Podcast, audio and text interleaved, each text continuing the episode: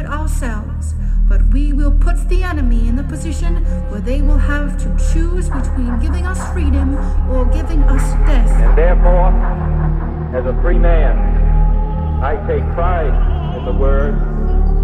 My lord, I am the first accused. I hold the Live out the true meaning of its creed.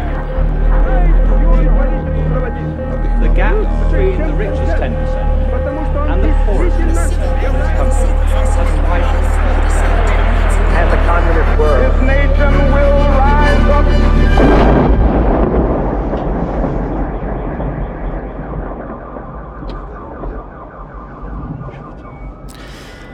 Hezký den, vítejte u dalšího pokračování podcastu Kolaps, který pro internetový deník Alarm.cz připravují Jan Bělíček a Pavel Šplíchal.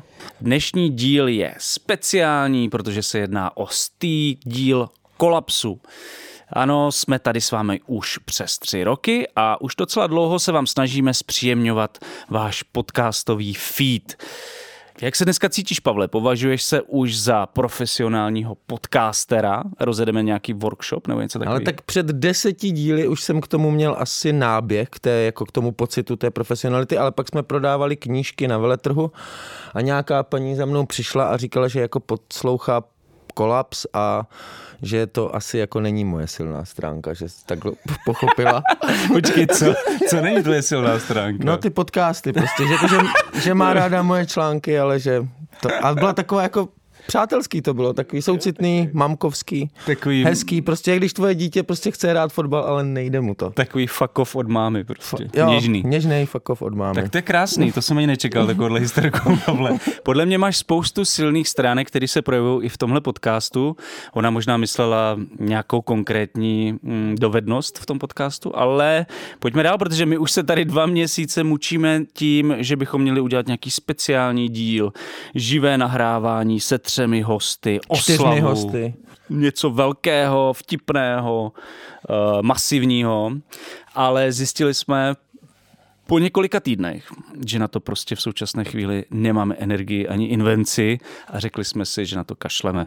Mhm, a ono ani není, teďka už se moc vtipných věcí neděje, takže by to bylo nevhodné. Přesně a budeme pokračovat tam, kde jsme skončili, takže stý díl kolapsu prostě oslavíme tím, co nás momentálně nejvíc zajímá a to jsou prezidentské volby v Turecku. Ale ještě než se tady do té oslavy prací pustíme, rádi bychom vám připomněli, že na Darujme.cz probíhá aktuální kampaň Alarmu, ve které vybíráme na náš nový web. Je to kampaň s názvem Nejlepší z možných webů. A pokud nám chcete pomoci s vývojem nového webu, neváhejte a podpořte nás. Podpoříte tím i náš pořad, protože bez alarmu by kolaps nikdy vznikat nemohl. Si myslím, že paní měla na mysli tohle přesně. Jo, Ale děkujeme všem, kteří nás podporují a kteří uh, nás už podpořili i v té aktuální kampani. Všechny aktivity Alarmu vznikají jenom díky vám a my vám za to děkujeme. dík moc. Takže, teďka zpátky k tureckým volbám. To překvapení, které jsem nebo spousta lidí jako nějak očekávala, nakonec nepřišlo v tureckých prezidentských volbách. Opět vyhrál Recep Tayyip Erdoğan, eh, o několik procent zvítězil nad svým hlavním rivalem Kemalem Kilicdarogluem a jeho eh, nadvláda nad Tureckem tak bude pokračovat. Jak vypadalo Turecko před volbami, jak probíhala předvolební kampaň a co konečný výsledek vypovídá o turecké společnosti a jejich problémech? O tom si dnes budeme povídat s politoložkou a odbornicí na Turecko Karolínou Lahučkou z Asociace pro mezinárodní otázky. Takže hezký den, paní Lahučka, vítejte u nás v Kolapsu. Hezký den, děkuji za pozvání. Uh, Recep Tayyip Erdoğan vládne Turecku jako premiér a později teda jako prezident už dohromady 20 let. Uh, pokud vyhrál i tentokrát uh, po ničivém zemětřesení, obří ekonomické krizi, rekordní inflaci, může ho vlastně někdy ještě někdy něco prostě ohrozit? Tak ona je otázka, jestli ještě bude za těch pět let kandidovat a jestli uh, vůbec budeme muset řešit nějaké ohrožení jeho budoucnosti, protože je pravděpodobné, že těch pět let už hmm. je těch posledních pět let, které v té politické kariéře udělá. Hmm. Kolik mu je let? 70 mu bude. Ale Jako, samozřejmě že nemůže- se mluví o tom, jaký je jeho zdravotní stav a jestli vůbec ještě bude chtít. A další věc je, že podle ústavy už nebude moc znovu kandidovat a on pravděpodobně ani ty ambice už mít nebude. Jo, já jsem se právě chtěl zeptat, z- jakoby z čeho vycházíte, protože jestli je to ústava, nebo jeho zdravotní stav, nebo co, protože mám pocit, že ta jakoby fakt vůle k moci eh, u něj je úplně eh, neskutečná vlastně. Že si nedokážu představit, že bys řekl, hele, tak už na to kašlu, asi už na to nemám. No, tak eh, já si myslím, že na druhou stranu on už si vlastně všechno dokázal a teď těch pět let eh, si možná dokončí všechno to, co bude chtít, eh, to, co si us, umanul, ale on vlastně celý život strávil v politice. On sám mluví Hmm. o tom, že už je v politice přes 40 let. A, Hmm. Takže si myslím, že všechno to, co už si chtěl dokázat v politice, tak už si vlastně jako dokázal. Mhm. Hm, A vy jste tady před nahráváním říkala, že je vlastně bo- boží, jste říkala, Eh, že dokázal tolikrát uh, vyhrát ty volby. V eh, čem to spočívá tady ta jeho, ta jeho schopnost ta, jako ovl- vlastně to zvládnout i přes to, co všechno Honza vyjmenoval, že vlastně tohle bylo dost problematický těch posledních několik let v Turecku a přesto to zase uroval. Tak v čem spočívá to jeho kouzlo? On je osobnost. To prostě uh, myslím si, že v Turecku v současné době nemá, nebo už dlouhodobě vlastně jako nemá konkurenci. On skutečně na sobě vlastně celý život pracuje po té jako retorické stránce, po té stránce nějakého jako leadershipu a, a toho, jak oslovovat tu společnost, jak přinášet ta témata, která ta společnost skutečně chce slyšet a chce řešit. On je takovým prototypem um, populistického nacionalisty, možná ještě předtím, než populistický nacionalismus přišel do kurzu jako v Evropě. it was cool. Okay. Takže A jaký to byly témata tentokrát? To by mě docela zajímalo. Vlastně my samozřejmě jsme nějak sledovali tu předvolební kampaň, ale myslím si, že do úplných detailů ani vlastně česká média nezacházela. Takže mě zajímá, jaký, jsou, jaký, jaký témata tentokrát třeba Erdogan eh, tak vytáhnul. oni ty témata jsou vlastně u něj pořád stejná. Plus se k tomu teda samozřejmě přidala otázka ekonomiky, migrační krize, otázka bezpečnosti, to jsou takové jako evergreeny. Samozřejmě se řešilo země, zemětřesení. Mm-hmm. A co se, co teď tak jako asi rezonovalo mnohem víc než v těch předchozích volbách, dané tím, že rok 2023 je nějaký jako koncept té budoucnosti, protože eh, Turecko teď slaví 100 let v říjnu mm. a ten velký projekt toho jako Turecka 2023, který letos jakoby vrcholí a kterému Erdogan věnoval úsilí posledních, řekněme, třeba 10-15 let, tak je něco, co, co tu společnost oslovuje. Takže jako většina jeho kampaně, a v tom se ta kampaň asi lišila od těch jako předchozích let, byla ve velké míře založená na tom, že uh, otvíral nové projekty. On stál u všech těch, jako řekněme, přestřihávání pásek a mluvil o tom, podívejte se, co jsme vybudovali, co je vlastně za mnou těch 20 let a proč byste mi měli věřit dál, navzdory tomu, že teď Turecko je v problémech, máme tady zemětřesení, máme ekonomickou krizi ve světě, jako v současné době v podstatě bezprecedentní bezpečnostní situace zase po mnoha letech hmm. a podobně. Mm-hmm. No ale kdyby jsme teda mohli nějak zrekonstruovat třeba jakou vizi té budoucnosti Erdogan tureckým, tureckému lidu nebo obyvatelům vlastně nabízí, mm-hmm. tak eh, co by to bylo za Turecko? Tak uh, on dlouhodobě, už jako řadu let, řekněme, opakuje pořád to stejné, ten stejný slogan, nějakou svoji vizi Turecka a to se spojuje s několika, řekněme, projektů. Jedno je Turecko 2023, 53, 71, což jsou tři, řekněme, významné historické milníky toho, že tedy Turecko bude znovu to, tím velkým Tureckem, kterým bylo v minulosti, mm. tak se stane znovu. Druhou věcí je Turecko velké a silné, což je přesně o tom, že tedy podpoříme takovou tu jako nezávislost, soběstačnost Turecka a podobně. A tou třetí rovinou bych řekla, že je uh, takový jako odklon od globalismu a spíš návrat, jako on mluví o národním a lokálním, což znamená vrátit uh, tu soběstačnost ve všech možných aspektech. On v posledních letech vlastně kladl velký důraz na to, aby Turecko posílilo svoje inovace v technologiích, aby bylo soběstačné v obraném průmyslu, aby bylo soběstačné v těch jako moderních technologiích, mohlo nahradit Čínu a vyvážet vlastně jako to, na čem jsme zvyklí, eh, to, co jsme zvyklí odebírat eh, od Číny, aby začalo vyrábět vlastně Turecko, aby byli soběstační v zemědělství, aby byli soběstační v energetice, eh, ve všem, ve všem možném a zároveň, aby se Turecko vrátila taková ta řekněme, národní sebevědomí, národní hrdost a skutečně jako se kladu důraz na to, že Turci sobě a Turci světu. A když se jako vrací teda k tomu velkému Turecku, tak se vrací k čemu jako vlastně, protože já nevím, jestli od vzniku samostatného Turecka někdy Turecko takhle, takový, takovýmhle jakoby hráčem bylo. Že si se vrací teda spíš ještě víc do minulosti k eh, Před osmanský, válku. Osmanský on, říši. A... On se vrací, uh, on na jednu stranu ne, ne, nevnímejme to tak, že by se chtěl vrátit k osmanské říši z pohledu nějakého jako revizionismu, mm. expanze uh, územní, Prostě Turecko je ve svých hranicích, Turecko bude chtít zůstat ve svých hranicích. Ale sousedé jsou trošku ale nervózní. v zahraniční politice a v tom asi hlavně, jak jako Turci sami sebe vnímají, chce vrátit tu velikost jako v myšlení.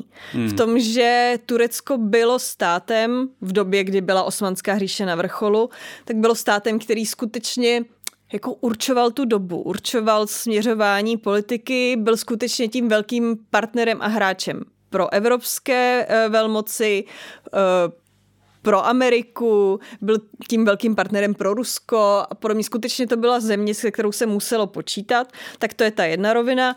A druhá je, že on vlastně mnohem víc oproti vlastně těm, řekněme tomu 20. století, tak eh, se snaží vrátit svůj vliv v tom Blízkém východě, v těch územích, která osmanské říši, řekněme, historicky patřila, ale ne tak, že by chtěl, nevím, třeba nahradit eh, vládce Sýrie, ale aby měl pocit, že pokud se Turecko rozhodne to tak vypadalo, v něčem, uh, v něčem... Že i tohle by se mu třeba líbilo.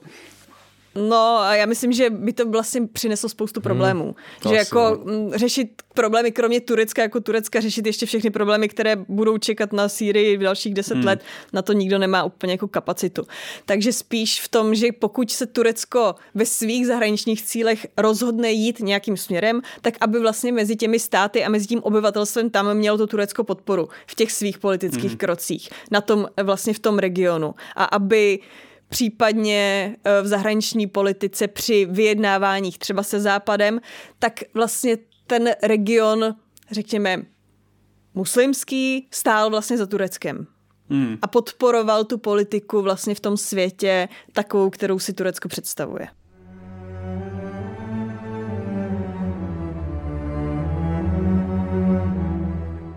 Nakladatelství Alarm vydává svou druhou knihu. Hrdinové kapitalistické práce v Evropě jsou pokračováním úspěšného reportážního projektu Saši Úlové tentokrát z prostředí východoevropských migrantů, kteří se jako levná pracovní síla vydávají hledat štěstí na západ Evropy.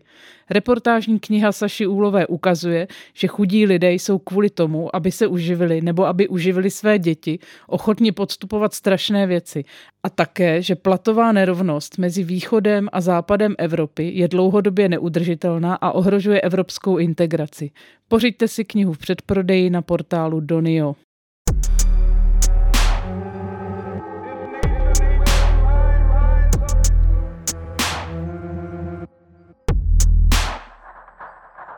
Mm, a ještě teda bych doplnil teda tu otázku, abychom to měli všechno kompletně, jak se vztahuje k té jako moderní historii Turecka, teda mm-hmm. historii Turecka ve 20. století zejména. Tak on v tomhle směru vlastně dělá, řekněme, v té společnosti velkou revizi. Uh, on příliš se nesnaží problematizovat jako vznik Turecka a to období té, řekněme, první republiky hmm. za vlády Ataturka, i protože uh, velmi rychle zjistil, že prostě Ataturk je ta modla, na hmm. kterou se jako nesahá a ani on ze své pozice nemůže té společnosti toho Ataturka vzít a on se spíš snaží vytvořit dojem, že je on tím druhým Ataturkem, že Ataturka a jeho dědictví očistí a přinese ho vlastně tomu Turecku zpátky a celé to období, vlastně řekněme po druhé světové válce, tak na něj nahlíží mnohem víc kriticky, než jak bylo prezentováno, řekněme, do doby před, před, před Erdoganem a kritizuje tu dobu vlády JHP, období převratu, období chaosu, období, řekněme, závislosti na, na Americe, na západních eh, státech v době studené války a podobně.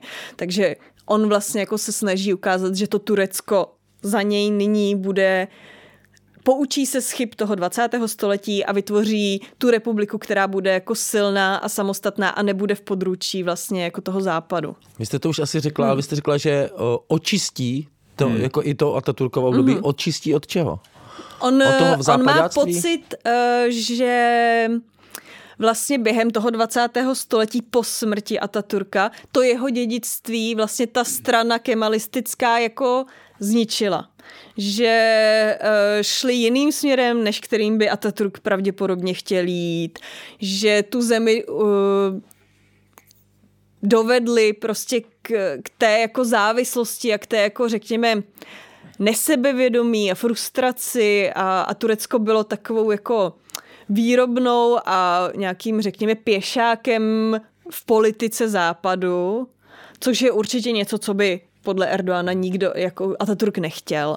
Takže vlastně všechno to, co, co vnímá jako problematické ve 20. století, tak toho chce to Turecko teď jako zbavit a vrátit se vlastně jako k nějaké reinterpretaci těch kemalistických principů a toho, na čem Turecko bylo vybudované a vrátit to vlastně po těch stoletech zpátky. A jaký má vztah, když jsme mluvili o třeba nějaký geopolitické pozici Turecka v tom celosvětovém systému, ale vadí mu, vadí, a předpokládám, že mu asi třeba vadí i ty jako sekularizační nějaký jako tendence eh, toho raného tureckého státu a nebo prostě nějaký jakož západní v uvozovkách životní styl a tak dále. Mhm, tak on jako nemá vyloženě problém se sekularismem jako takovým. On mm-hmm. určitě nespochybňuje to, že by Turecko mělo být sekulární stát jako zřízení. Mm-hmm že aby se vracelo, nevím, právo šaria a nějakou, skutečně jako, aby se z Turecka stala islámská republika, tak to je něco, o co Erdoganovi nejde.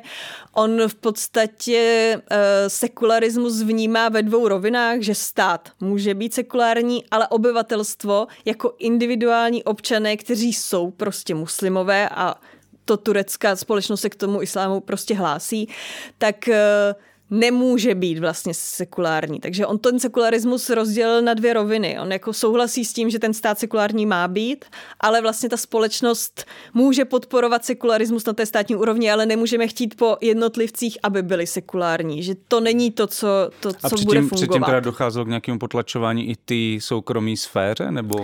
Um, ano, nebo v tom 20. století ten, ten sekularismus uh, byl přesně prosazován na všech těch jako úrovních. Ten islám a ta, řekněme, muslimská identita byla hodně potlačovaná mm-hmm. a jako stahovala se skutečně jako, řekněme, do domácností a až řekněme od nějakých 80. let se jako výrazněji zjistilo, že, že to jako nefunguje, že ta společnost je nadále prostě muslimská a je potřeba jí dostat do toho veřejného prostoru a vrátit jí zpátky do politiky, i když třeba jinak hmm. než Rozumím. za osmanské říše nebo tak. A já se teda zeptám úplně na tu základní otázku, jak teda, jakou teda vlastně má podle Erdogana hrát islám roli ve veřejném životě v Turecku?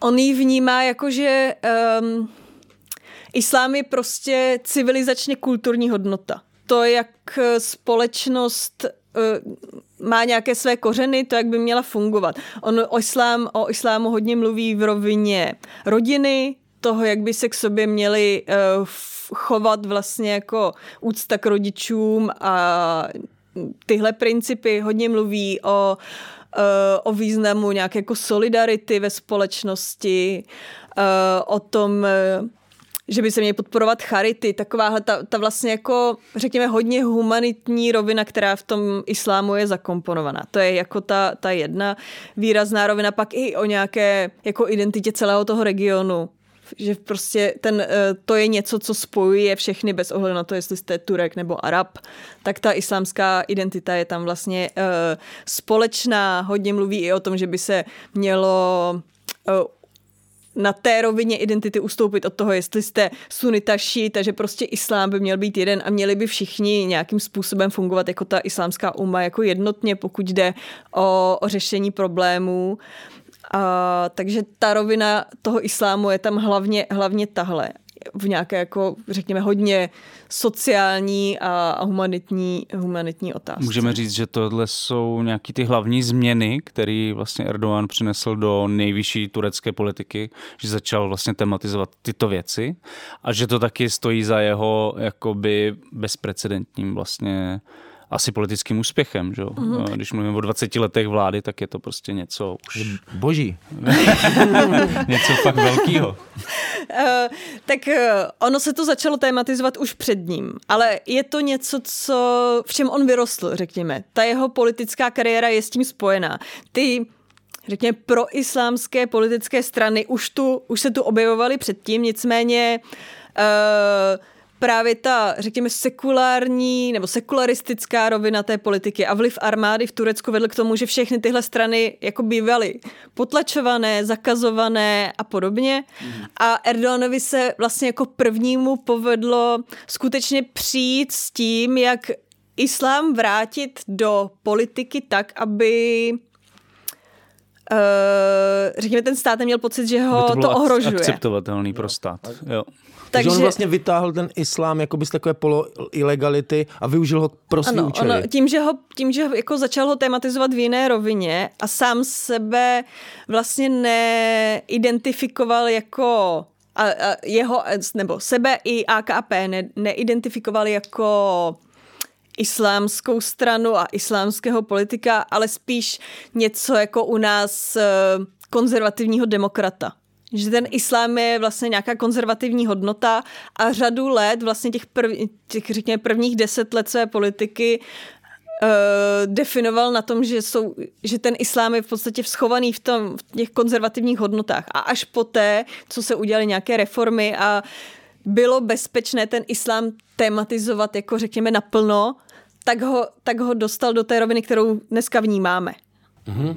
A my tady máme připravenou otázku, vy jste na ní už možná trošku odpověděla, mm-hmm. ale přesto bych rád, kdyby to zaznělo. Tak kdybychom srovnali toho Erdogana v roce 2003, kdy se poprvé dostal mm-hmm. nahoru, tenkrát mm-hmm. ještě mm-hmm. jako premiér, a s Erdoganem, který vyhrál volby letos, tak eh, v čem jsou ty hlavní rozdíly?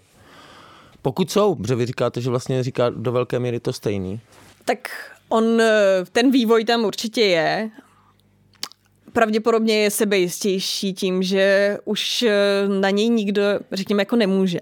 V tom roce 2002, eh, 2003 on eh, přišel s něčím novým, vyhrál, ale vlastně byl v systému, který nestál za ním. Že? Takže ty první roky, o těch jako prvních letech u moci se mluví jako hodně o, o období nějaké jako konsolidace té moci. O tom, že eh, když se podíváme na jeho projevy z té doby a celkově na tu politiku, tak je to období, kdy ho celá Evropa opěvovala. Protože je to období, kdy byly intenzivní přístupové rozhovory, byla řada reform, které v podstatě dělali tu jako pro europeizační politiku, ale zároveň tím oslaboval tu moc, řekněme třeba armády v Turecku, což se z evropského pohledu eh, vnímalo jako pozitivně, ale zároveň jemu to umožnilo potom nemít třeba takový strach, že ta jeho strana bude zakázaná. A Mm-hmm. Takže on vlastně s tou europeizací jako hrál nějakou trošku jako jinou hru, než když ta europeizace, nevím, probíhala v postsocialistických zemích, že, že to mělo jiný smysl tam tam jako dnes, těžko říct, eh, nakolik on v tu, jako reálně na začátku, řekněme, té své velké politické kariéry věřil tomu, že Turecko bude součástí Evropské unie. A nakolik v tom byla nějaká pragmatická rovina toho, že řada těch reform, které byly pro Evropu zásadní, tak uh, pomohla jemu v tom, že proměnil Turecko k tomu, aby, aby on a jeho strana a jeho politická vize se mohli vlastně v Turecku cítit bezpečně. Aha, aha. A on byl teda jako první, kdo přišel tady s těma jako proevropskýma uh, legislativníma změnama, nastartoval ten proces, nebo bylo to něco důležitého pro něj uh, pro t- v tom roce 2003, jakože to bylo téma i té předvolební kampaně a tak? Bylo, bylo to téma, uh, které, uh, do té doby mm, asi nebyla úplně kapacita Turecko řešilo jiné problémy, hmm. a než aby vlastně reálně došlo do té fáze, že bude prostor na to dělat ty reformy uh, hodně proevropské, ale v té době se hodně začala řešit jako ty legislativní požadavky k tomu, aby uh, Turecko splnilo ta kritéria. Uh, nicméně se stejně došlo do nějaké fáze, kdy už prostě některé věci splnit nejdou z hmm. tureckého mm. pohledu a řekněme posledních, nevím, deset let eh, se vlastně nic nemění. No, to, že, já jsem se chtěl to... zeptat, no, jaký je teďka no. postoj Erdogana a turecké vlády k, k možnosti vůbec jako Turecka vstoupě, vstoupení Turecka do Evropské unie? Protože to už dávno není téma, že jo? Kdysi to bylo téma, ale to už... Ne, jakože eh, v volebních kampaních už se to jako neobjevuje příliš. A myslím si, že na obou stranách je hmm. jako naprosto, jako Evropská unie a její zástupci se příliš netají nějakým jako postojem toho, ano, Turecko chceme v Evropské unii. A Turci, vlastně i ta společnost už jsou vlastně dost, řekněme, jako frustrovaní tím, že hmm. kolik států od doby, kdy Turecko začalo jednat o tom, že by mohlo být členským státem Evropské unie, vlastně do Evropské unie vstoupilo Samozřejmě v dnešní době v rámci, řekněme, nějaké jako eroze těch politických systémů v Evropské unii, tak Turecko je frustrované i z toho jako podívejte se, jak funguje Maďarsko, hmm. podívejte se, jak fungujeme, fungujeme my, je mezi náma skutečně tak velký rozdíl v úrovni, já nevím, eh, právního státu, lidských práv, svobody slova a podobně, že jako my tam nesmíme, ale oni tam prostě jsou a a jsou na tom vlastně dneska už úplně stejně. A Turecko si myslím, že s tou politikou, kterou Erdogan vlastně dělá těch posledních x let, o které jsem mluvila na začátku, vedoucí k takové jako velké, velkému důrazu na autonomii, autenticitu, soběstačnost, hmm. takové to jako nepodlehneme tomu uh, evropskému modelu života, Což tak to bylo se něco, úplně nehodí tak, už teda do eh, evropské tak, inter, eh, integrace. Tak vlastně si myslím, že už o to až tak jako nestojí, že hmm. mnohem víc si myslím, že by se měla otevřít třeba otázka toho, jestli neudělat z Turecka něco jako druhé Švýcarsko. Hmm. Takové to integrujme to by bylo ho, Švýcarsko teda. Uh, to by integrujme ho do té roviny, jako kdy, kdy je to pro obě ty strany užitečné. My budeme Turecko potřebovat v otázce bezpečnosti, budeme ho potřebovat v otázce ekonomiky. To bude pravděpodobně jako vždycky to bude zásadní partner na hraní hranicích s Evropou a je fajn tuhle rovinu podporovat, ať už jde o nějaké jako otázku cel, hmm. otázku nějakého jako obchodu, uh, nevím, možná nějakého společného jednání s nějakými dalšími velkými partnery a podobně. Tohle je cesta, na kterou, která bude přínosná vlastně pro obě dvě ty strany. Ale možná by se mělo přestat mluvit o tom, Turecko bude evropskou, součástí Evropské unie a pojďme hledat jiný model a přestaňme se vlastně pořád motat v kruhu a nastavme ty vztahy jinak, ale nějak jako už hmm. trvalé bez toho pocitu, řekněme, dlouhodobé frustrace na obou stranách. Tak už pomalu ukončíme historický okýnko. To není historický, to je prostě... Současnost historie, prolíná Pokra... se to. Pokračuje, Pavle. Ale takže to ochladnutí e, z hlediska toho členství Evropské unie přišlo spíš jako z turecké strany? Nebo z Evropy? ukončuješ okýnko No ne, že ukončuju, ale poslední otázkou. jo, takhle. Ten, to je teda Já si myslím, že to, je, že to je takový jako vzájemný proces. Jo. Že uh, Evropská unie začala dlouhodobě dávat najevo, že ta kritéria se neplní. A Turecko začalo dávat najevo, že už ale dál prostě, že, že nemůže. je řešit nemůže, protože prostě, mm, co si budeme povídat, třeba otázka Kypru, která v těch kritériích je, je prostě neřešitelná. Hmm, Ani jo. jedna strana neustoupí a dokud nebude skutečně prostor k tomu, aby se našlo nějaké kompromisní řešení, tak je to něco, co se nikdy nesplní, to kritérium.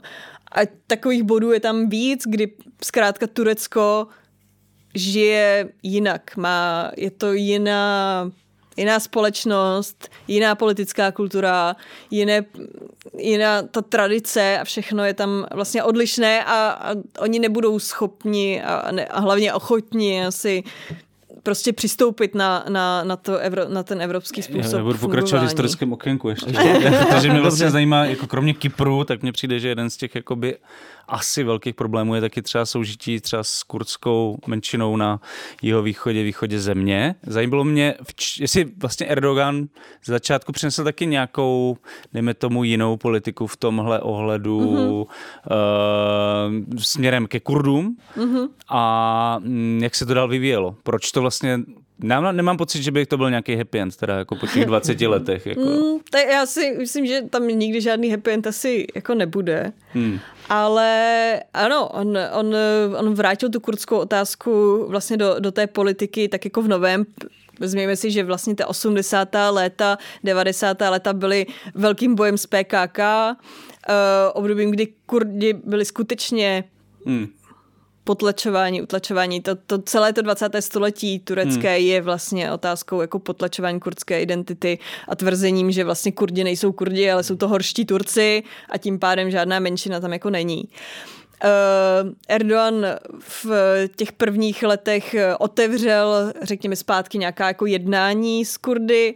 Uh, on byl v těch až do roku, řekněme, 2015 byl mezi Kurdy jako populární. A když hmm. jsem byla v Diyarbakiru, jako v tom hlavním hmm. městě uh, Kurdů v Turecku, v době, kdy byly ty první prezidentské volby v roce 2014, tak oni ho skutečně volili. Oni skutečně věřili tomu, že Erdogan je ten, kdo uh, přinese, řekněme, ten mír mezi, mezi, v té společnosti.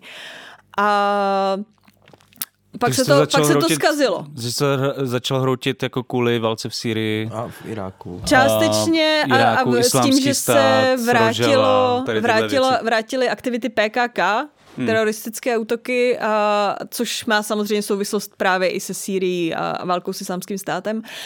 A zároveň v těch dalších volbách, které následovaly po tom zvolení, po tom roce 2014, tak vlastně zjistil, že mu veškerá tahle politika ale jako nezajistí hmm. tu podporu těch Kurdů. Uh, že tam začal vlastně růst, začal růst vliv HDP jako té uh, kurdské strany. strany. Ne, ne ano. domácí produkt. Ano, no, ano. To je... Uh, Na to pozor. No, ale, ale, ale skončilo to tím, že zatkl jako celý, nebo no, a, hlavní, a, a, hlavní tváře té strany. A on, no a on začal vlastně bojovat proti té straně i proto, že vlastně tím, že tahle kurdská strana začala nabývat na, hmm. na vlivu a na moci, tak vlastně mu třeba sebrala tu většinu v parlamentu. On najednou hmm. přestal mít možnost vládnout si uh, jako jednostraně, hmm. uh, ztratil ústavní uh, většinu a podobně. Takže ona tam vlastně přinesla ten problém a bylo jasné, že že vlastně se z ní stala taková ta jako silná strana, která bude hmm. tím jazyčkem na vahách. A vidíme to i dneska vlastně, jako to hmm. rozložení té, toho současného parlamentu zase ukazuje, že tohle je ta strana, která tam bude hrát takového svým způsobem jako nekoaličního partnera na obě strany, jak pro tu opozici, tak, tak pro vládu, ale bude se s ním muset počítat, protože hmm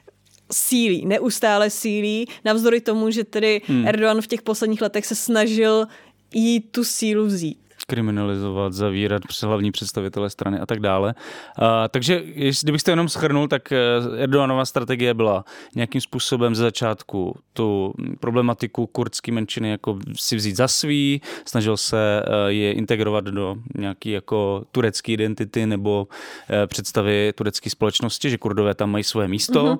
ale, ale v souvislosti s válkou v Sýrii a v, v souvislosti s tím, že vlastně kurdská strana HDP začala mít vyšší a vyšší preference, tak vlastně tohle svoji politiku dost opustil. Takhle. Jo. On, jo. on, on prostě, on, on zkrátka zjistil, že, že, že ta jeho prokurdská politika má své limity a že pro ten jeho, řekněme, politický projekt je hmm. to problém a je potřeba od toho, řekněme, ustoupit. Že, tak, že k té dohodě, kterou on si přál, vlastně jako nedošlo k tomu absolutnímu usmíření a, hmm. a tak vlastně zvolil jako jinou, jinou taktiku ale jako součástí té, řekněme, jako národní identity, kterou on vytváří, tak ti Kurdi vlastně pořád, pořád jsou hmm. oproti vlastně tomu nacionalismu, který byl, řekněme, na začátku toho 20. století, tak on jako vrátil řekněme, tu jako etnickou různorodost do té, do té národní identity. On vlastně mm. jako říká, všichni jsme jako Turci, nebo všichni jsme tureckým národem, ale je jedno, jestli jsem jako etnický Turek, Kurd, Bosňák, Albánec, je to mm. jedno. Důležité je, že jsem že mám to turecké cítění a chci tady být pro tu tureckou vlast. Mm-hmm. Pavle, takže historický okénko, který ale dost významně jakoby Jo, tak se zasahuje k do němu budeme zase vracet. eh, trošku opouštíme a ty jsi chtěl navázat čím teda? No tak, protože jsme si zatím popsali, jak je teda, proč je tak Boží. Erdogan, ano, boží, tak úspěšný lídr, tak přesto ale ve volbách získal 52% a opoziční kandidát, a teď, pardon, Kemal Kilic Darolu eh, získal 48%, což je skoro polovina uh, turecké společnosti, čili eh, co byl jeho program a co mu vlastně vadilo a s ním polovině turecké společnosti na, Erdogan, na Erdoganovi. Myslíte tomu opozičnímu kandidátu? No, co, co byl ten argument té opozice, proč? Uh, no tak eh, oni jako hlavní argument té uh, opozice byl nechceme Erdogana. A proč ho nechtějí? Proto, no tak to, to, to souvisí vlastně s tím, jako podívejte se, jsme v ekonomické krizi, zemětřesení Erdogan to nezvládnul, korupce, eh, jeho, nevím, autoritářské eh, tendence. Uh, oni jako ten hlavní program té opoziční strany byl zrušíme prezidencialismus, vrátíme zpátky parlamentní systém. Aby ta moc toho jednoho muže vlastně nad tím Tureckem nebyla. Nicméně vlastně jako hodně se mluvilo o tom, že vlastně ty volby jsou svým způsobem referendem o tom, jestli Turci souhlasí s tím politickým systémem, který mají, a nebo jestli chtějí zpátky ten, který tu byl vlastně do uh, celé to 20. století. A, a ukázalo se, že turecká společnost pořád dává přednost tomu silnému, uh, silnému vůdci a to, té vládě toho jednoho muže, který jim zajišťuje, řekněme, nějaký pocit stability a toho, že je svým způsobem předvídatelný mm-hmm. už.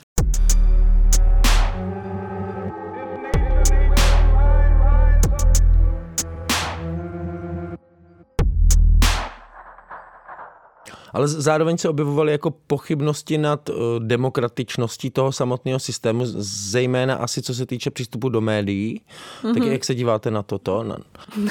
tak eh, tohle, eh, o tom se nedá polemizovat, jestli je v tomhle směru Turecko jako demokratické.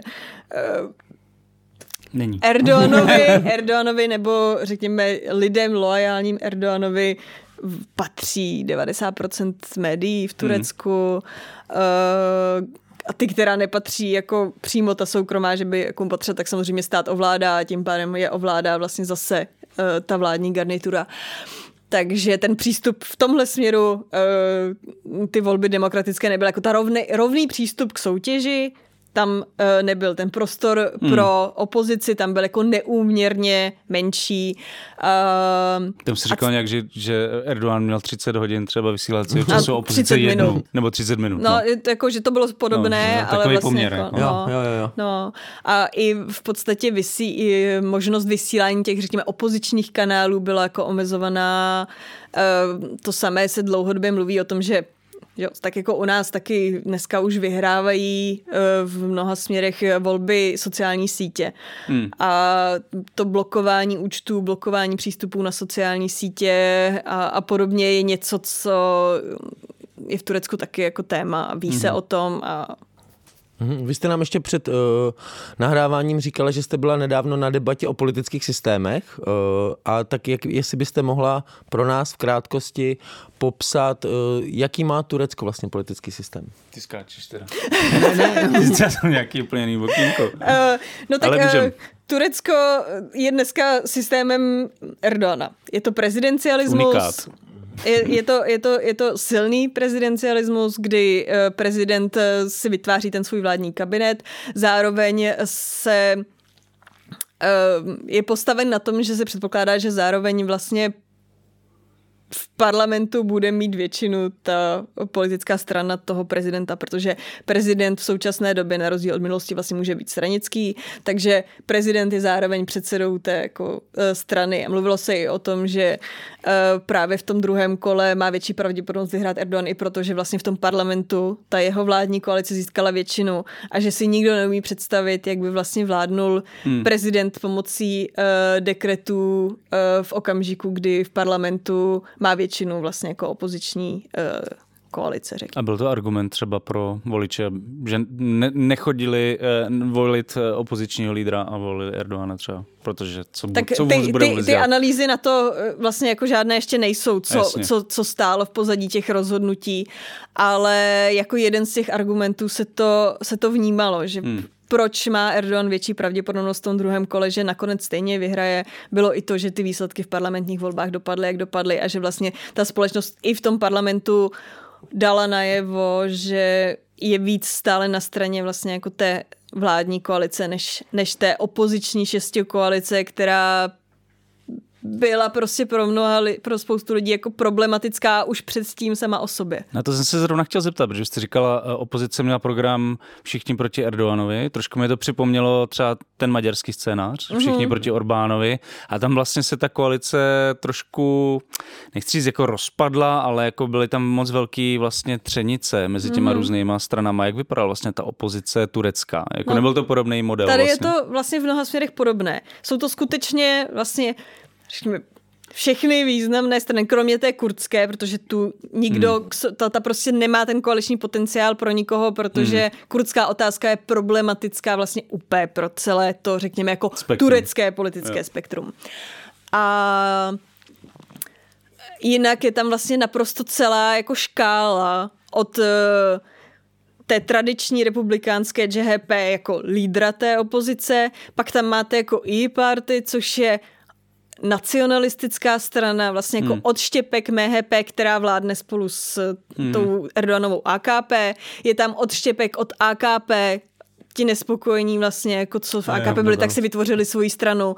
Jo, jsou tam je tam proislámská konzervativní strana, takže je to skutečně hmm. jako, na, jako celá škála. Takže od liberálu až po velmi konzervativní. Je tam úplně všechno. Je tam až, fakt, až fašiz, co, si, co, si, co, si, co si jako dokážeme představit. Takže uh, v tomhle směru už se ukázalo vlastně v době, kdy se začal tvořit nějaký program nebo vůbec řešili kandidáti a podobně, tak se ukázalo, že ta, že ta velká koalice má vlastně obrovský problém hmm. přinést skutečně nějakou jako vizi, která by mohla konkurovat té Erdoganově vizi založené na tom, že podívejte se, co jsem tady už 20 let vybudoval a co mám za plány, protože on tu vizi prostě má. A přicházeli jako s naprosto jako nekonkrétním hmm. programem, kdy bylo naprosto zřejmé, že ta jednotná vize tam zkrátka není, protože vlastně ani nemůže být, protože ideově jsou si tak odlišní, hmm. že zkrátka nejsou schopni najít reálně to protnutí v tom, jak by chtěli to Turecko vést v těch jednotlivých, řekněme, hmm. programových bodech. Hmm. No. A, a to je něco, co, co to samozřejmě společnost vnímala, média Obzvlášť mhm, ta, řekněme, jako provládní média výrazně ukazovala, hmm. podívejte se, jako, eh, jaká, s jakými přichází otázkami, ale samozřejmě to vnímali i novináři, řekněme, na nějakých jako tiskových eh, konferencích a podobně, když se začali ptát Kiliš Dárolu jako toho hlavního kandidáta, jak bude něco řešit, když mluví o tom, že to udělá lépe a on vlastně na to většinou dokázal odpovědět, počkejte, uvidíte.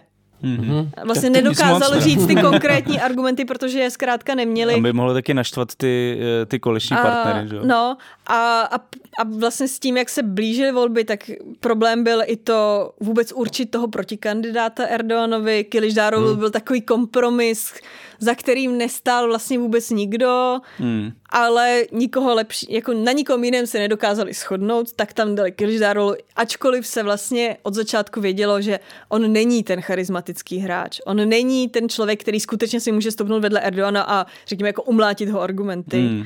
Že jako naopak proto vlastně neproběhla žádná debata těch mm-hmm. kandidátů. Protože všichni, i ta opozice vlastně si byla vědoma toho, že ve chvíli, kdy se ti dva postaví proti sobě, tak Erdogan to ovládne.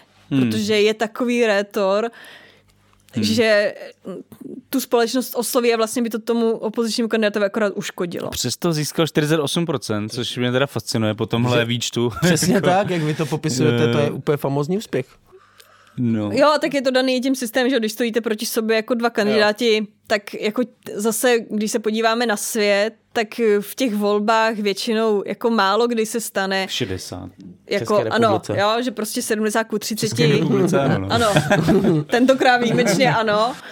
Ale tam asi nebyla ta situace vlastně tak vyhrocená. A další věc je, Erdogan už asi ne, jako vlastně mi nebo mně to aspoň tak přišlo, že neměl potřebu vyloženě ve velké míře jako mobilizovat a oslovovat ty jako další voliči. Když se podíváte hmm. na ty absolutní čísla, tak jeho letos, stejně jako před těma pěti lety, volil v podstatě téměř totožný uh, počet voličů a mezi prvním a druhým kolem ho vlastně uh, volilo o půl milionu lidí víc, což je jako nic v tom hmm. množství hlasů, které v Turecku jsou. Hmm. Takže on si vlastně byl relativně jistý tou svou voli, voličskou základnou, která se ukazuje, že se jako nemění. Navzdory těm problémům a navzdory vlastně prognózám, které, řekněme, hlavně západní média tady tak jako se hmm. nechala uh, pohltit tou představou, že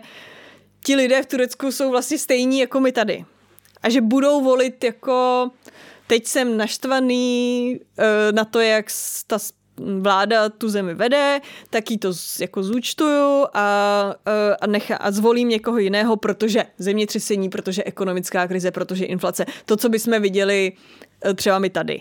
Mm-hmm. Ale v tom Turecku se ukázalo, že tahle témata vlastně v té společnosti jako na jednu stranu rezonují, ale nepovedou ke změně toho volebního výsledku, že pro ně mnohem víc je eh, řekněme asi eh, otázka nějaké jako identity, je to, jak moc Erdogan těch 20 let pracoval na tom, aby si vytvořil nějakou jako svoji variantu Turka mm-hmm. a identitu toho pravého Turka, který zároveň je jako podporovatelem AKP, to tam je dneska už vlastně tak jako implicitně vložené, že kdo je Turek, Správný je Turek. ten, kdo podporuje tu vládu. Mm-hmm. Jo?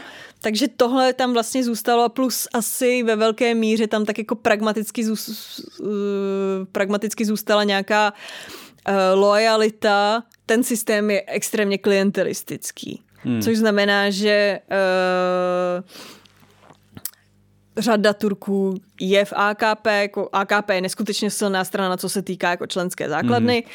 A uh, když už nejste členem AKP, tak určitě máte nějakého jako příbuzného nebo známého, který v té AKP je a dává vám to jisté výhody. Protože rodinní příslušníci samozřejmě mají výhody z toho, že, jsou, že jste součástí té bubliny AKP a podobně.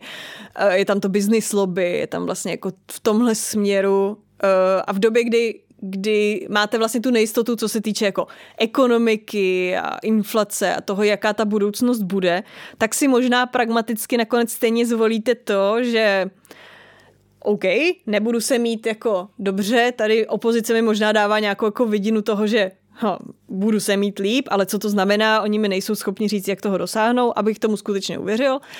A tady se možná nebudu mít líp, ale třeba aspoň se nebudu mít ještě hůř, protože ta strana a vlastně jako tady ta klientelistická lojalita mě, mi zajistí aspoň něco. Zajistí mi to, že moje děti budou moct uh, studovat, zajistí mi to, že uh, pokud jsem, nevím, ve státní správě a jsem na straně AKP, tak uh, hmm. to moje místo zůstane, protože pravděpodobně spíš vyhodí někoho jako z té opozice. Ne, to mě fakt začíná fascinovat tady ty podobnosti s tím Maďarskem. No, jako, no, že mi to vlastně přijde, jak... jako Turecko je Maďarsko krát devět. No, jako, že vlastně... no, když, se, jako když se ptají, proč Maďarsko může být v Evropské unii a oni ne, tak kvůli tady tomuhle krát devět. Média, média, klientelismus, jako silný charismatický vůdce, opozice úplně rozdrobená, jako tam prostě... Tak já si myslím, že Orbán se v Erdoganovi hodně vidí. Jako no. mají hodně společného. A taky hodně no. kamaráděj. No to taky. To taky. A ještě jaká byla pozice třeba HDP uh, eh, v těch volbách? Jako podporovali nějakého kandidáta nebo měli svého vlastního? Nebo? Uh, oni v prezidentských, uh, takhle, za parlament řekli, že půjdou vlastně sami Jasně. za sebe. Uh, v těch prezidentských uh, na základě i nějakých jako jednání s tou opozicí a um, řekněme znalostí toho, jak ten systém funguje, tak eh, řekli, že nenasadí vlastního kandidáta a že tedy podporují uh, Kilič Dárolu. Mm. Ale nijak se jakoby neangažovali v té kampani pro mě, protože ta mm. opozice i tím, jak jsou tam vlastně jako ty nacionalistické strany a podobně, tak vlastně jo. jako nebylo možné, Jasně. Uh, bylo jasně dané, že, že, že s tou kurdskou stranou prostě se nebudou, řekněme, kamarádit. Takže v tomhle směru to tam bylo jako uh, rozdělené, bylo jasně dané, že Hmm. že ta HDP je sama za sebe, ale, ale podporovali prezidentského kandidáta opozice. Hmm. A já jsem v několika komentářích vlastně četl po volbách, že ta, byť ty volby teda skončily dobře pro Erdogana, tak že ta turecká společnost zůstává jako extrémně rozdělená, nebo jako rozdělená. Ale zároveň z toho, jak vy to popisujete, vlastně mně nepřijde, že popisujete úplně rozdělenou společnost. Mně přijde, že, že popisujete spíš jako docela sjednocenou společnost. Tak jak to je? V čem, v čem jsou ty, v čem, čem je to rozdělení té společnosti? Tak ona ta společnost rozdělená je. To, že ta společnost je 50 na 50, je tam jako dlouho, Uh, já to, o čem mluvím, tak vlastně mluvím o, té, o těch 50%, které volili toho Erdoana. Hmm. Že jo? Hmm. jo? Pak je tam ta druhá polovina, A teď... která se snaží... Co si pod tím představit? No, no, no. V čem je to rozdělení? No? Tak uh, jednak jsou to uh, řekněme ty okrajové menšiny, Uh, protože on, on se silně staví proti, řekněme, LGBT uh, komunitě, uh, proti, ačkoliv to tak jako není, nebo tak, ne, ačkoliv on to tak neprezentuje, tak se staví vlastně proti všem možným druhům jako menšin, snaží se vytvořit tu nějakou svoji jako uh, jednotnou společnost. A pak se vlastně staví proti každému, kdo není na jeho, on, on skutečně vytvořil ten model toho uh, jako velice jasného rozdělení my versus oni. Hmm. V rovině té jako identity toho, že my jsme ti Turci, kteří tady vyznávají nějaké ty jako konzervativní hodnoty, uh, chtějí tady to Turecko pro Turecko a vlastně jako uh, ta opozice, to JHP a ti, kteří podporují uh, a je, jeho představu, uh, oni on jako ve velké míře mluví o těch, kdo se jako chtějí nechat prodat západu. Hmm. Tak to je jako něco, co, co je na té jako druhé straně té barikády. Hmm. A, na té dru- a je něco, na čem by se ta druhá strana hmm. barikády zhodla? Protože to tak vypadá, že spíš ta druhá strana barikády je trošku jako vlastně oni roz, jsou, hodně oni rozdrobená. Jsou, je, to, je to tak jako, řekněme, roztříštěnější společnost. Jo? Mm, ve větší míře jsou to možná nějaký nějací jako intelektuálové, kteří uh, víc jezdí uh, do, do zahraničí na západ, chtěli by víc žít tím systémem, který, nebo tou společností, kterou, kterou žijeme, v té společnosti, ve které žijeme my tady. Ale... Takže se chtějí prodat západu. Se chtějí prodat, takže vlastně... Chtějí se, chtějí se, chtějí se prodat pravdu. západu. Jo, no, ta, ta, ta, ta, uh, základna uh, Erdoana je v podstatě víc uh, na venkově, v těch menších městech, v těch městech, které jsou, řekněme, jako skutečně konzervativně, konzervativně ladění. Uh, ta, řekněme, druhá polovina té společnosti, tak buď jsou to tedy uh, ty uh, území, která jsou z větším procentem kurdského obyvatelstva, hmm. anebo případně ta jako velká města, to, to bylo jako vidět, že v těch výsledcích těch voleb, že, že ta větší města jsou na straně, na straně té jako opozice, ale přesto ne vlastně jako absolutně. Tam si myslím, že je nejvíc vidět ta polarizace té společnosti. To, městech, že Istanbul, Ankara byly skoro 50 na 50, hmm. je jako hmm. to, to, to zásadní. Jo. Tam, hustý, no. Myslím si, že když se totiž mluví o, o polarizaci společnosti, tak většinou jako mm, i západní média, i vlastně jako většina, většina lidí mm, jako vnímá Turecko jako Istanbul. Jako málo kdo pojede někam do střední Anatolie a bude tam dělat nějaký průzkum toho, jestli tam je polarizovaná společnost. Tam se to tak mm. jako asi neřeší. Jo, ono v Česku, když budeme dělat jako nějaký průzkumy, tak taky se primárně zaměříme na to, jak polarizovaná je Praha a asi úplně nepojedem třeba, nevím, teď nechci žádný město urazit, ale třeba do Jihlavy a budeme zkoumat, jak moc je polarizovaná Jihlava. My v Alarmu jezdíme. ano, Já jsem ale, výjimky samozřejmě, já bych jel i do Anatolie. ale, ale- určitě to nebude mít jako takový Ale ten význam. Istanbul je evidentně víc polarizovaný než Praha, protože Praha moc polarizovaná vlastně není. Mhm. Což je taky jako zajímavý a asi důležitý si to připomenout v souvislosti s Erdoganovým úspěchem. A, ale já bych se ještě, ještě, ještě možná... chtěl ještě zeptat na ty Erdoganovi voliče, Mhm. mm-hmm. protože se vlastně často mluví o tom, že, sorry, Ne, dobrý, já se chci že pak vlastně zeptat na ty přinesl, nevoliče. přinesl, přinesl jakoby nějakou důstojnost nebo nějaký výrazně zlepšení životní úrovně hlavně lidem z chudších a těch konzervativnějších regionů. Eh, Mě zajímá, jakým způsobem to vlastně udělal. Tak eh, Jestli je to pravda a jakým ono, způsobem to no, uh, určitě to pravda uh, je. Uh, to Turecko, když se podíváme, když uděláme ze zpátky trošku historické okénko, Já teda, jsem pro, určitě. tak, uh, Já nejsem proti. tak vlastně uh, ta JHP, jako řekněme, ta hlavní strana, která se vnímá jako uh, Mhm. politika uh, toho 20. století, tak uh, ta se vnímá jako, že to byla taková taková elitářská skupina.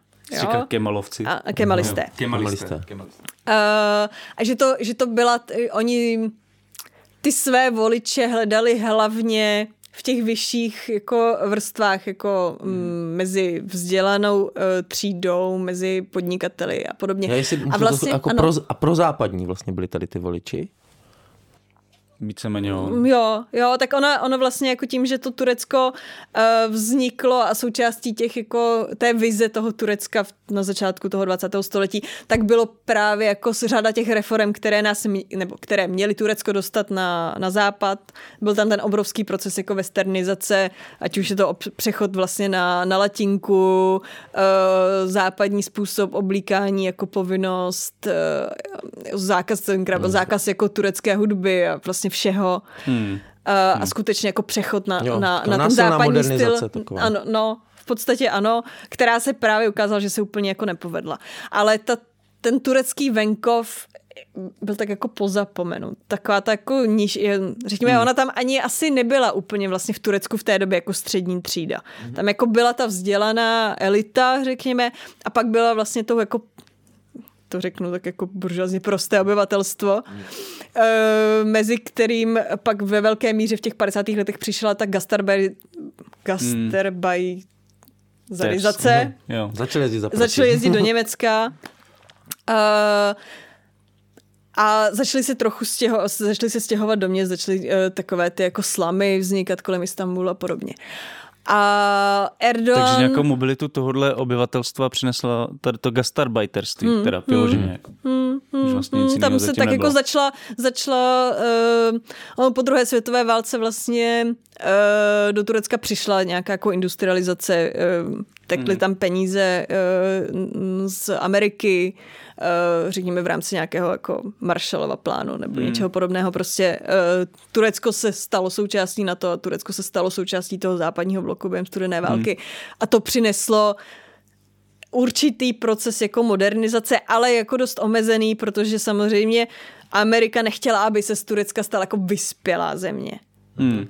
Ale chtěli, aby vlastně zůstali tou zemí, jenom na té úrovni, jenom na té úrovni, kterou vlastně ta Amerika bude chtít. Eh, V tu chvíli tam vlastně jako paradoxně začalo to, že eh, poprvé eh, se začaly víc, Turecko začalo jako balancovat právě na té rovině mezi Západem a Sovětským svazem nebo Ruskem, protože Rusko bylo ochotné zase naopak jako podporovat tu industrializaci té společnosti a, a toho Turecka, aby se dostalo na tu vyšší úroveň. No, ale takže, takže jako Nicméně tam vlastně ta společnost pořád byla jako takhle výrazně rozdělená a to Erdogan jako změnil. Erdogan právě se rozhodl vnést ten problém jako té nižší společnosti oslovit vlastně tu, jako řekněme, celé 20. století opomíjenou Hmm, uh, lidovou vesnickou, jo, jo, jo. vesnickou jako uh, komunitu. Ta ho začala volit a on začal dělat jako reformy, které hlavně asi jako v ekonomické rovině, hmm. které vedly k tomu, že to Turecko se dostalo, nebo minimálně první roky jako najelo na tu uh, dráhu jako obrovského ekonomického růstu. A skutečně vytvořil takovou tu jako střední třídu, kterou známe my.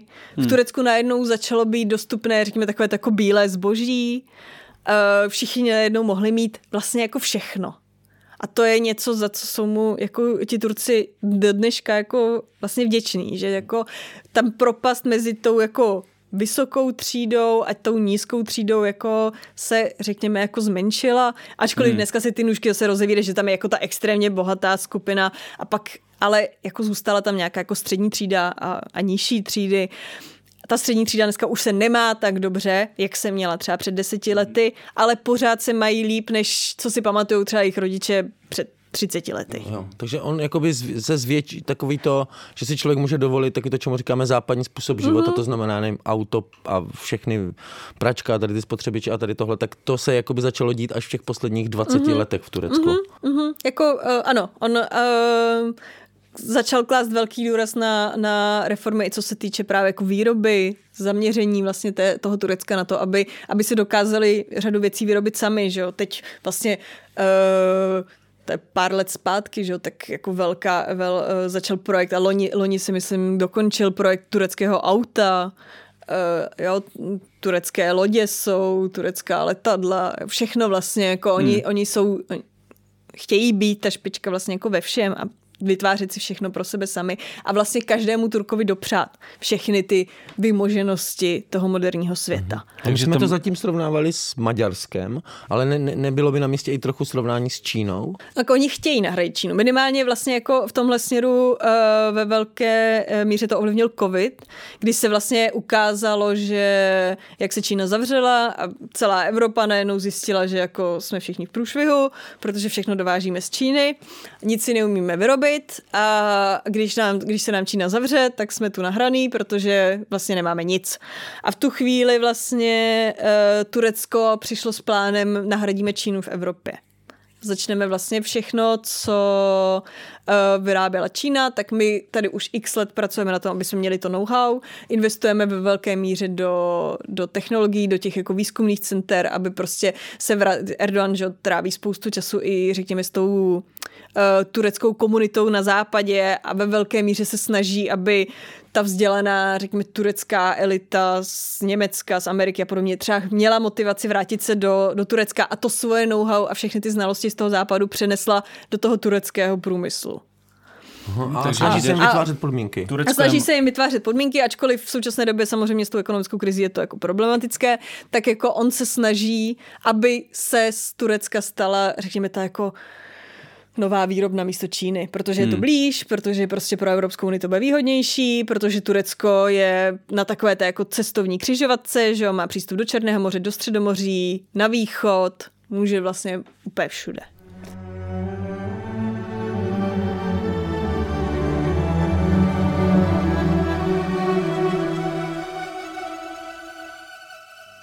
Možná jste slyšeli, že za současné oteplování nemůže přibývání skleníkových plynů v atmosféře.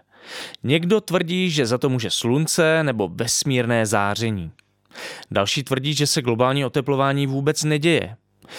Někdy tyto názory prezentují respektovaní vědci. Naprostá většina klimatologických výzkumů ale už dlouho tvrdí, že dochází ke klimatickým změnám, které má na svědomí lidská aktivita. Sociologický výzkum a investigativní projekty v posledních letech ukazují, že tato situace není náhodná.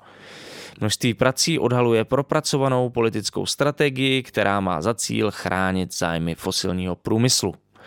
Jejím základním nástrojem je právě vytváření zmatku. Nová kniha Alarmu a nakladatelství Utopia Libry od Vojtěcha Pecky s názvem Továrna na lži ukazuje na konkrétních příkladech z českého i světového kontextu, jak funguje výroba klimatických dezinformací. Pořiďte si knihu na e-shopu Alarmu e-shop.denikalarm.cz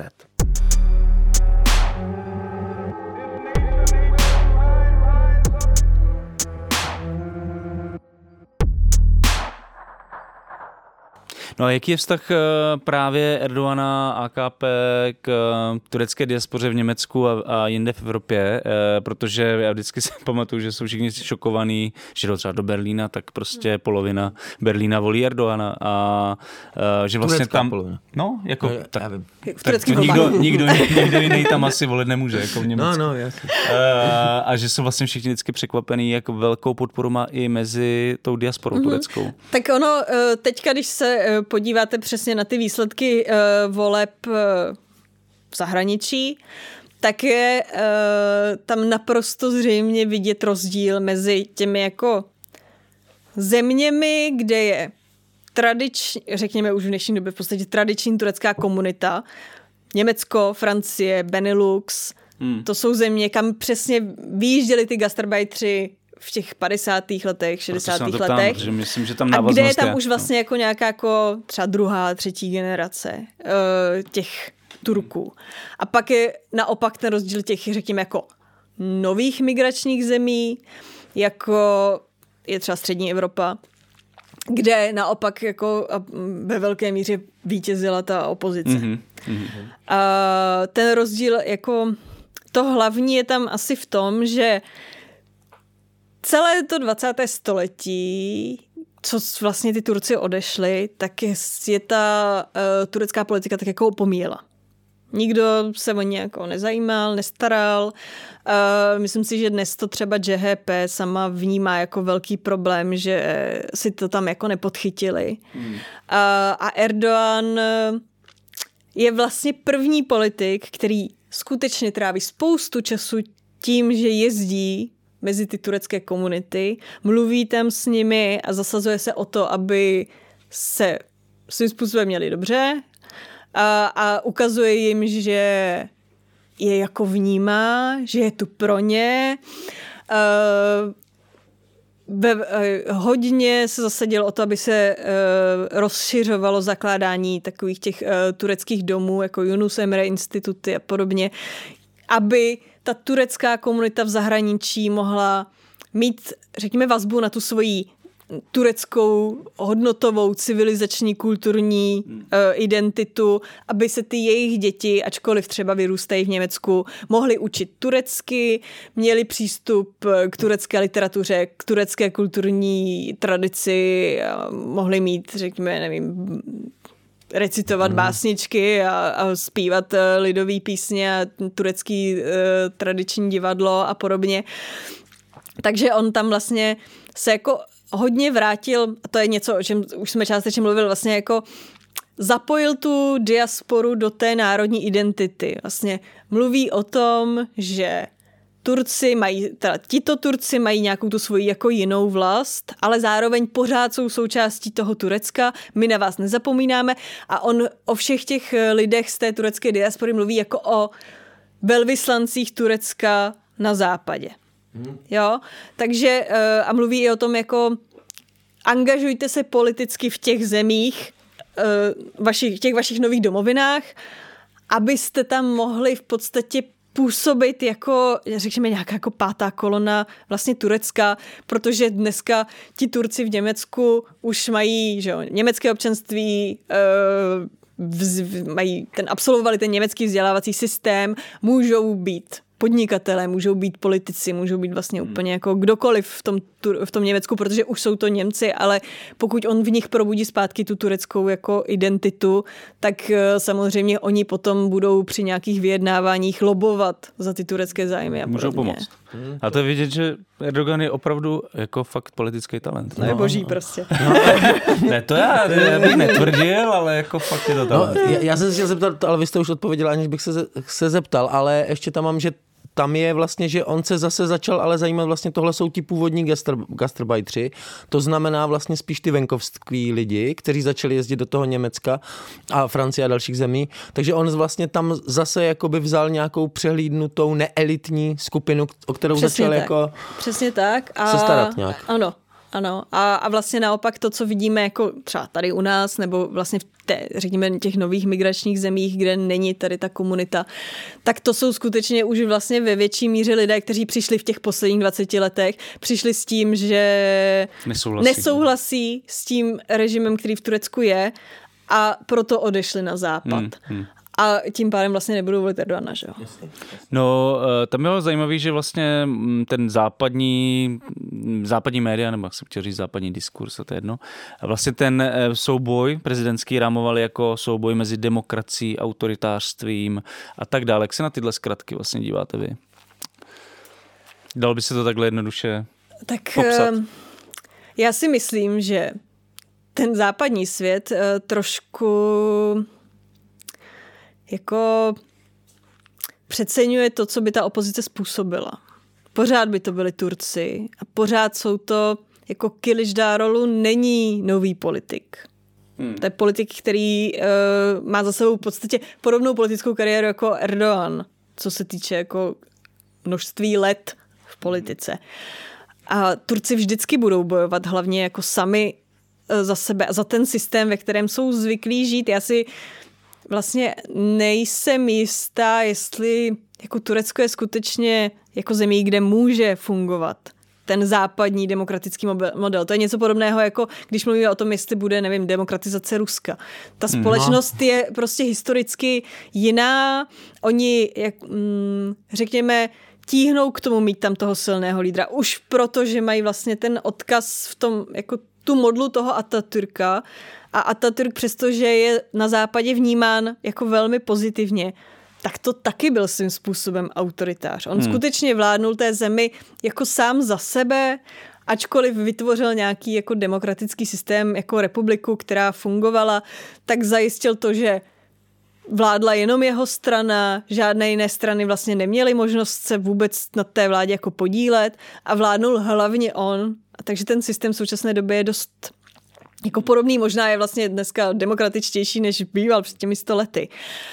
A je otázka, jestli by reálně ta opozice skutečně přinesla jako tu demokracii, kterou my si myslíme, že by, že by jako přinesla. Ano, pravděpodobně by tam došlo k tomu, a, že by se propustila řada lidí z, z vězení, nastala by se nově nějaká jako otázka lidských práv a podobně. To nejsou špatný věci. Ale, ne, to ne, to, ale, to ale jestli fajn. by to skutečně jako Jasně. vedlo k tomu, že se z nich stane jako demokracie. Turecko nikdy demokracií nebylo, ačkoliv tady občas někteří jako uh, ně, ně, v médiích prostě je občas tendence jako prezentovat, že někdy Turecko demokracií bylo, ono jako nikdy nebylo.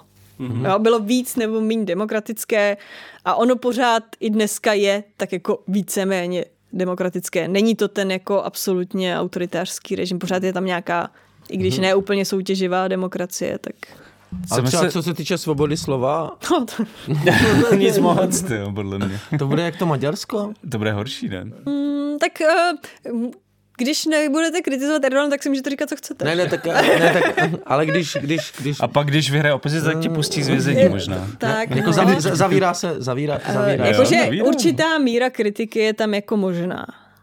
A na druhou stranu oni mají ty zákony postavené tak, že eh, vlastně kritika Turecka, kritika Turecké republiky a kritika tureckého státu a vlastně i té jako osobnosti toho prezidenta, tak se tam tak jako dá vlastně krásně propojit s nějakým jako ohrožením státu, ohrožením státní suverenity, i ten jejich jako teroristický zákon je postavený úplně jinak že ta kritika je jako dost na hraně, jako co se jak bude interpretovat. Takže jako, když se podíváte do médií, tak jako existuje tam kritika toho, že uh, jsou korupční skandály, že se něco nepovedlo. Jako tohle to tam je, neprezentuje se ten režim vlastně, ani v těch oficiálních médiích se neprezentuje jako bylo- naprostá by bylo růžová trošku zahrada trapný, bez no. trnů. By jo? bylo, bylo by to trapný. Ale, ale, ale v těch jiných státech to existuje. Že? Co si budeme povídat, v těch jako víc autoritářských zemích se dá prezentovat všechno růžově. Jo, že už se pak povídá taková ta pohádka. Tak, tak tohle jo. není na tom levelu. Jo,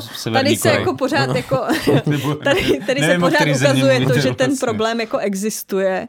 Uh, myslím si, že i Erdogan, on jak je, Ale řekněme, tak to- jako egoista, tak on jako potřebuje vědět, že ho ty lidi volí, protože ho jako chtějí volit. On jako by ne, vlastně by asi nebyl úplně spokojený s tím, kdyby vyhrál, protože si to zařídil. Jo, jo, jo. Že chce, aby ho měli on rádi chce být, on chce být populárním To politikem. mi připomíná taky jednoho muže. Jo? Víš, víš koho?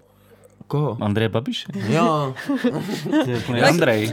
Proto, proto je teď v současné době eh, na, eh, na filozofické fakultě tady tak jako populární to téma jako komparace všech tady těch Hmm. populistických No jasně, režimů, jasně, jasně. protože se tam tě, řada těch po, eh, podobností jako nachází, ačkoliv se vždycky přijde právě s nějakou jako teorií, která platí na celou Evropu a pak tam vždycky přijdem s tím Tureckem a ono to, to No, Turecko zase. jako rozbije a zjistí se, že to není ale ono. teda ještě k té svobodě slova, tak jako ale uh, ta, ta, ta, ta, já vím, ale ta, čer, ta, ta červená, uh, červená jako linie vede, kdy už to jako, že já nevím, můžu kritizovat, nevím, že přehrada byla zbytečně drahá, Mhm, mm-hmm, ale nemůžu kritizovat, že přehrada byla zbytečně drahá, protože... Nesmíte Erdo- do toho vložit tu ideologii.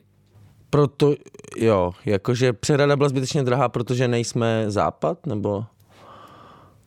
Co, nebo jak, jak, kde je to? No to by bylo dobrý, že jo, jako asi, že jako když tam hodíte tu kritiku toho západu, tak jste jako v pohodě, ale jako tam nesmíte já myslím, že to je případ od případu. No, No, asi i o tom, kdo to řekne. Jasně, budete jo. jako super loajální uh, novinář za AKP a budete kritický k režimu, tak vám to asi projde. Jo. Protože do, A když to budu napí... kritický k Ale když budete, když budete jako dlouhodobě problémový novinář opozice a ještě si přisadíte něčím takovým, tak, Tak asi to bude jako horší.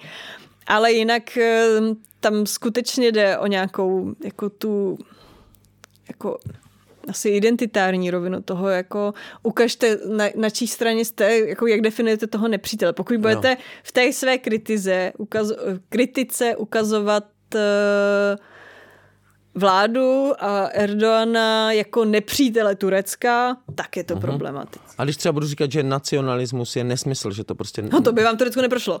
Jo. Jako v Turecku je nacionalismus všechno. Tam jako neexistuje strana, která se nevztahuje k nacionalismu. Nacionalismus je součástí těch základních pilířů Turecka. Na, na tom je Turecko postavené a nacionalismus jako pro Turecko to je něco pro nás absolutně jako nepředstavitelného a nepochopitelného. Ano, když budete řešit kurdský nacionalismus, tak budete mít problém. Ale jako turecký nacionalismus je jako v Turecku všechno. Tam neexistuje jako nenacionalista asi. Jo. Každá strana je nacionalistická, i když jako jinak těch, ob, jako řekněme, barev nacionalismu Jo. je v Turecku celá škála, ale každý je jako Nacionalist. nacionalist. Mě docela by zajímalo teda uh, angažma Turecka v té aktuální válce na Ukrajině. Mm-hmm. Uh, protože mě to vlastně docela za prvý překvapilo postoj uh, Turecka uh, vůči Rusku, za druhý vlastně se ukázalo, že i to Turecko je docela významný teda hráč na tom geopolitickém poli v téhle oblasti. Uh, překvapil vás osobně třeba postoj Erdoana v téhle konkrétní věci? Um, já bych řekla, že, že tam není nic, co by bylo vyloženě jako překvapivého. Mm. To, že bude podporovat, jako svým způsobem bude podporovat Ukrajinu, bylo jasný z pohledu toho, jaké vztahy historicky Ukrajina s Tureckem má. Mm-hmm. Uh, To už nám bychom mohli nějak Eh, rozvinout. No, no, v podstatě to souvisí s, i s tou koncepcí, řekněme, té jako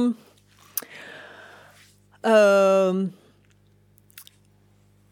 potřeby starat se nebo zodpovědnosti za ty bývalé, eh, bývalá území Osmanské říše, protože Jo. i když ne dlouho, tak částečně Ukrajina spadala v, tom, v té době toho největší rozkvětu pod vliv Osmanské říše a, a ta současná vize té turecké zahraniční politiky je vlastně založena na tom, že Turecko má zodpovědnost za ta území, že vlastně ve chvíli, kdy ti jejich, jako, řekněme, jako menší bratři potřebují pomoc, tak oni vlastně stojí, stojí mm. uh, za nimi.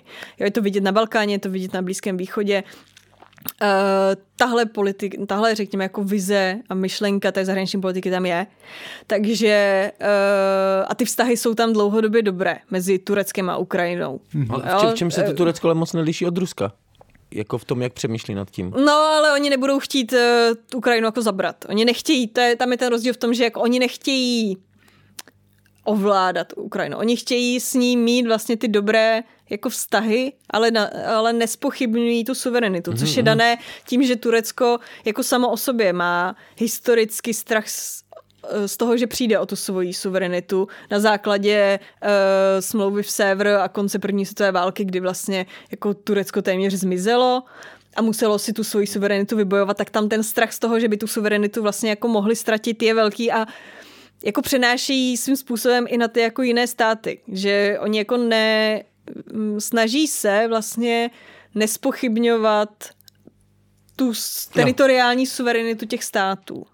Hmm. No a, te, A, tak, no, teď jsme nakousli vztah Ukrajiny a Turecka Mhm. a teď by mě zajímal ten vztah, Vztah Turecka a Ruska. Ruska. Jako, protože pokud to chápu správně, tak třeba mm, v- ten Putinův režim s Tureckem jako docela počítá jako, v nějakým, jako s nějakým důležitým strategickým partnerem. A teď mě zajímalo, jak to vidí eh, Turecko. tak eh, já bych si řekla, že jedna výrazná rovina je tam jako vůbec osobní vztah Erdogan-Putin. To je asi něco, co nemá jako obdoby Mhm. Tak když No, budete to sledovat, když budete sledovat jako turecká média, tak zjistíte, že Erdogan si s Putinem vlastně skoro každý den telefonuje. Aha. Jo. Jo, Okay. vlastně řeší spolu skutečně jako uh, lecos a ten, ten, ta vazba je tam jako, jako velmi intenzivní a velmi osobní, um, ale, není přesto nějak se mu post- institucionální. Ale přesto se mu postaví jako třeba v No no, to té záležitosti ale, Ukrajiny. Ale dané, dané asi i tím, že právě si to jako může dovolit. Ano, když se podíváme na vůbec na vztahy, jako, dobře, vezmeme to jako ze široka, aby uh, jsme pochopili jako to mm, konkrétní. Jedině ze Uh, jako turecká zahraniční politika z pozice už samotného toho, jako kde Turecko je na mapě, tak uh, je ve velmi problematickém regionu a vždycky se snažila vytvářet tu politiku jako vyvažovací. Mhm. Nebyla nikdy absolutně na západ, ani absolutně na východ. Oni si to vlastně nemůžou dovolit. Oni vždycky musí hrát jako na obě strany, protože řekněme, že jsou obklopeni státy, které nejsou úplně ideální. Vlastně jako jsou v permanentně někde na hranicích, mají nějakou válku a Ukrajina, ačkoliv přes Černé moře, tak je vlastně taky jejich soused a je teď ve válce a Rusko svým způsobem je také jejich soused, i když vlastně přes to moře.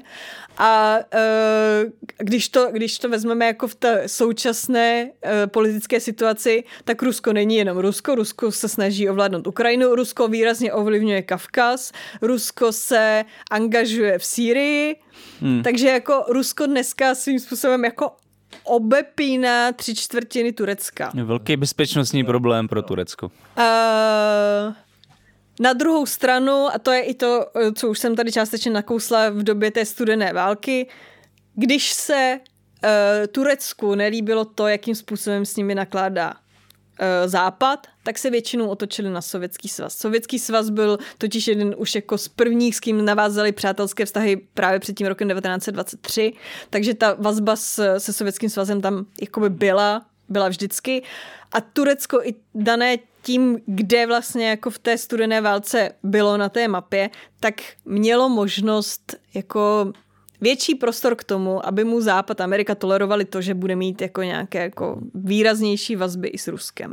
A to vlastně zůstalo i potom a řekla bych, že tam je, jako když se na to podíváme jako celé té lince 20. století, tak vždycky, když se eh, Turecku nelíbilo, jak, jak funguje Západ, jaké podmínky klade Turecko Západ, tak se otočili na východ k Rusku, ale na druhou stranu nikdy se jako od toho západu absolutně jako neodklonili. A vždycky tam byla nějaká červená linie, za kterou to Rusko nemohlo jít, kdy se vlastně jako to Turecko zase jako zastavilo a řeklo, tak tohle už jako ne a zase se vrátilo víc k západu. Bylo to Afghánistán, invaze do Afghánistánu, teď je to Ukrajina, byl to už Krym, kdy Turecko prostě nesouhlasí s tím ohrožováním těch jako té, té suverenity a té územní integrity těch států, do kterých se jako Rusko, Rusko naváží. Je to vidět i na Kavkaze, kdy Turecko nesouhlasilo uh, se zabráním, nevím, uh, Gruzie hmm. a podobně.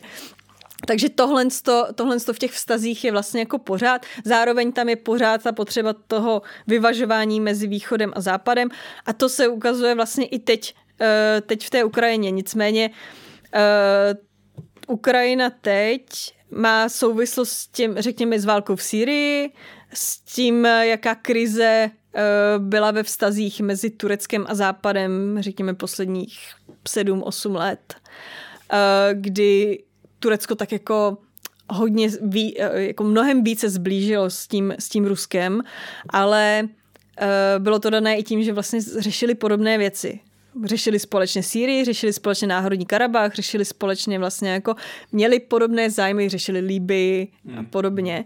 A, a ten, ten západ v tom jako tam takovou roli nehrál, takže oni spolu začali Právě vyjednávat, pro... ale musíme je vnímat, já jako nejčastěji používám termín jako u hlavních přátel. Oni s hmm. kamarádí jenom do úrovně, kdy to bude pro obě dvě ty strany výhodné. Oni ví, kde mají mezi sebou už dneska nastavenou nějakou linii, mm-hmm. že nechtějí jít do toho přímého střetu, kde je nějaká ta hranice toho, kdy spolu můžou diskutovat, můžou si navzájem v něčem ustupovat, někde se naopak, řekněme, trošku jako přišlápnout ale za co nemůžou jít, aby nedošlo jako ke střetu jako ozbrojenému mezi nimi. Mm-hmm, Protože by to rozehrálo vlastně problémy i ve všech těch ostatních oblastech, kde mají nějaké ty zájmy. Což je vidět i teď na té Ukrajině, kdy jako Turecko nechce jít absolutně proti Rusku, odmítá systém sankcí, odmítá, uh, řekněme, intenzivně by stálo proti jakémukoliv, nevím, angažmá to mm-hmm. a, a podobně, ale zároveň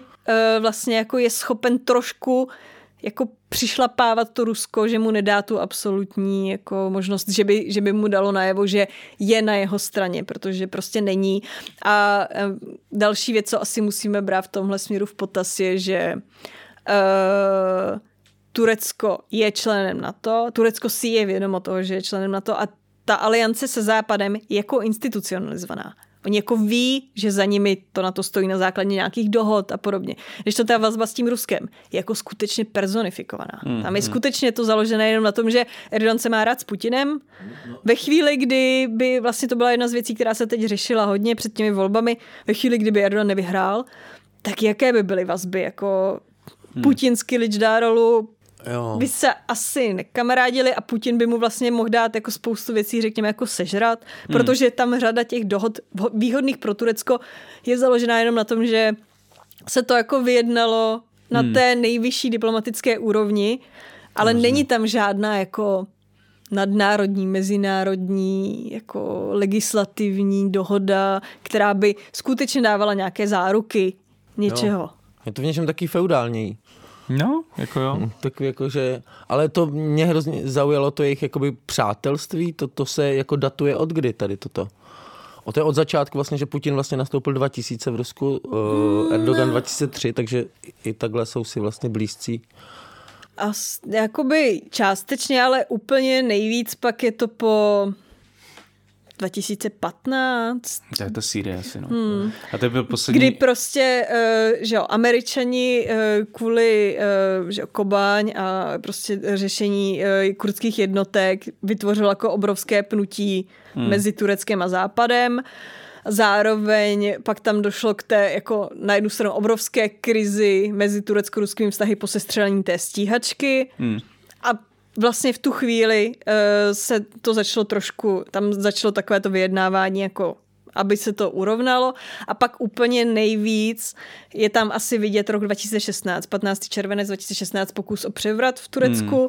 který je pro Turecko jako neskutečně zásadní milník a Turecko a i ta turecká společnost vlastně jako do dneška vnímají jako výrazně kriticky to, že Evropa čekala, jak to dopadne. No jasně, taky jsem čekal. Že Evropa uh, vlastně jako svým způsobem tiše podporovala mm. ten převrat. Popcorn. A, uh, přes, a vlastně jako tam Erdogan výrazně jako používá to jako velmi kriticky ke kritice západu, hmm. že uh, jako jsme pokrytci, protože vlastně jsme chtěli, jakože on byl Demokraticky zvolený. Demokraticky zvolený a místo toho, aby vlastně ta demokratická jako elita Evropy podpořila tu demokraticky zvolenou vládu, tak vlastně čekala na to, jestli náhodou teda jako někdo tu demokraticky zvolenou vládu jako nesvrhne. A náhodou to byla armáda, jestli se nepletu.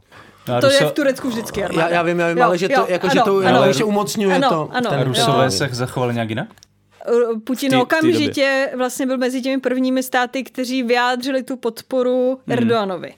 A v tu chvíli tam vznikla jako jako výrazná ta linka toho, jako, že půjdu tímhle směrem. Mm-hmm. A Turecko a, a další země, které ho podpořili, byly jako Blízký východ, Střední Asie a, a jo, Afrika. Takže on v tu chvíli se začal vlastně jako přeorientovávat mnohem víc jako na východ, ale ten západ si nechává pořád jako za sebou, že on jako ví, že ten západ jako potřebuje jako nějakou tu svoji jistotu i proto, aby mohl dělat tu politiku na východ, jakou dělá. Přesto vás ale ten jeho postoj k Ukrajině nepřekvapuje.